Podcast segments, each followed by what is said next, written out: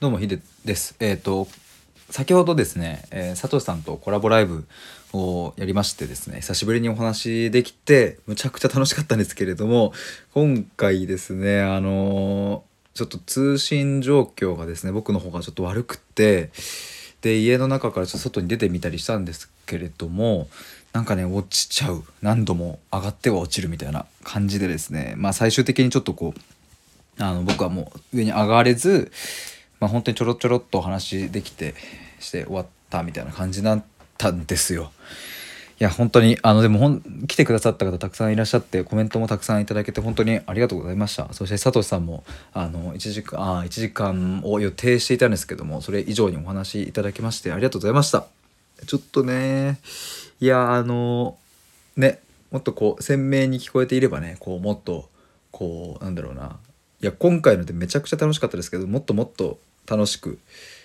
えー、と深いところまでいけたのかなとかって思うとねちょっとそれは残念だったんですけれどもまあでも今回、えー、と怒りについていろいろこう話しててで、まあ、今回は主にその他者の怒りをどう捉えるかみたいなこととかえっ、とその怒らせてしまうんじゃないか不安みたいなものとかちょっとこうお話ししたりしてでなんか僕もこういうものを、うん、そういえばずっと昔から持ってていたけど、うん、それをこうなんか改めて人に話すとかっていうのをそういえばしたことがないなそんなにしたことないなって思った時に、うん、佐藤さんの話を聞いていく中でうわめっちゃわかるわって共感するポイントとかうんあとその僕が話したことに対してですねこう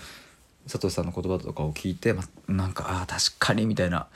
わーみたいな感じになるところがあって、まあ、改めてうんこう自分の中にあるものとかそういうものをですねなんかこう外に出す言葉にしていくとか人とこう対話を重ねていくみたいなことがなんかすごい大事だなって思いました。なんかやっぱこういうその自分にとっての課題とか、うんまあ、しかも特にね最近生まれた課題というよりは、まあ、ずっと幼少期や、うん、学生時代ぐらいから抱えているものって、まあ、なんで今残ってるかといえばそれは自分の自分ではどうにもこうにもできなかったからあるわけで。まあそれをまた自分だけで解決しようとしても、うん、そしてそれを、なくそうとしてもねそれは別になくならないのでなんかどういうふうにそれをこう捉えていくかとか、うん、まあ捉え直しも大事だ大事だしまあその一方で、うん、と今をどういうふうに今と向き合っていくかとか過ごしていくかとかなんかそういう視点も大事だしでもそれってこうなんか一人ではやっぱり限界があるから、うんまあ、こうしてこう対話ができる場所がある以上をもっともっとたくさんなんかこういろんな人と、まあ、スタイフだけじゃなくて対話できたらいいななんていうことを思いました。まあ、やっぱねこうだろうななんか、まあ、今回久しぶりのコラボライブでしたけれどもうん。そしてサトシさんとはですね11月去年の11月5日以来お話ししたわけですけれども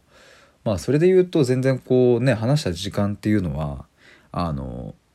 本当に数時数時間10時間満たないぐらいなのかな。でもなんかこうそれでもうん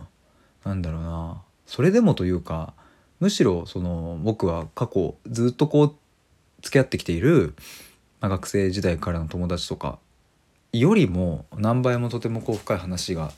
うん、できるっていうのはなんかとってもなんか素敵な時間をいただけたなと思いますしもっともっとこうお話ししたいなと思いますし、うん、で最後に佐藤さんがおっしゃってた、まあ、こう対話のこう対話をこうお互いのこう旅路みたいなことで、えーそんな文脈でお話ししてましたけれども、まあ、まさにそういうものだなって対話は思うのでなんかねこれをこうもっともっと、うん、いろんなシーンでできていったら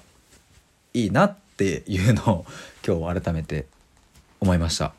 えー、と改めてですねあの今回1時間、えー、と過ぎ1時間結局20分ぐらいかな。あのちょっといろいろトラブルがあって時間を取らせてしまって申し訳なかったんですけれども、えー最後まで聞いてくださった皆さん途中でまで聞いてくださった皆さんも本当にありがとうございました。そして佐藤さんもありがとうございました。またお話できるのを楽しみにしてます。以上です。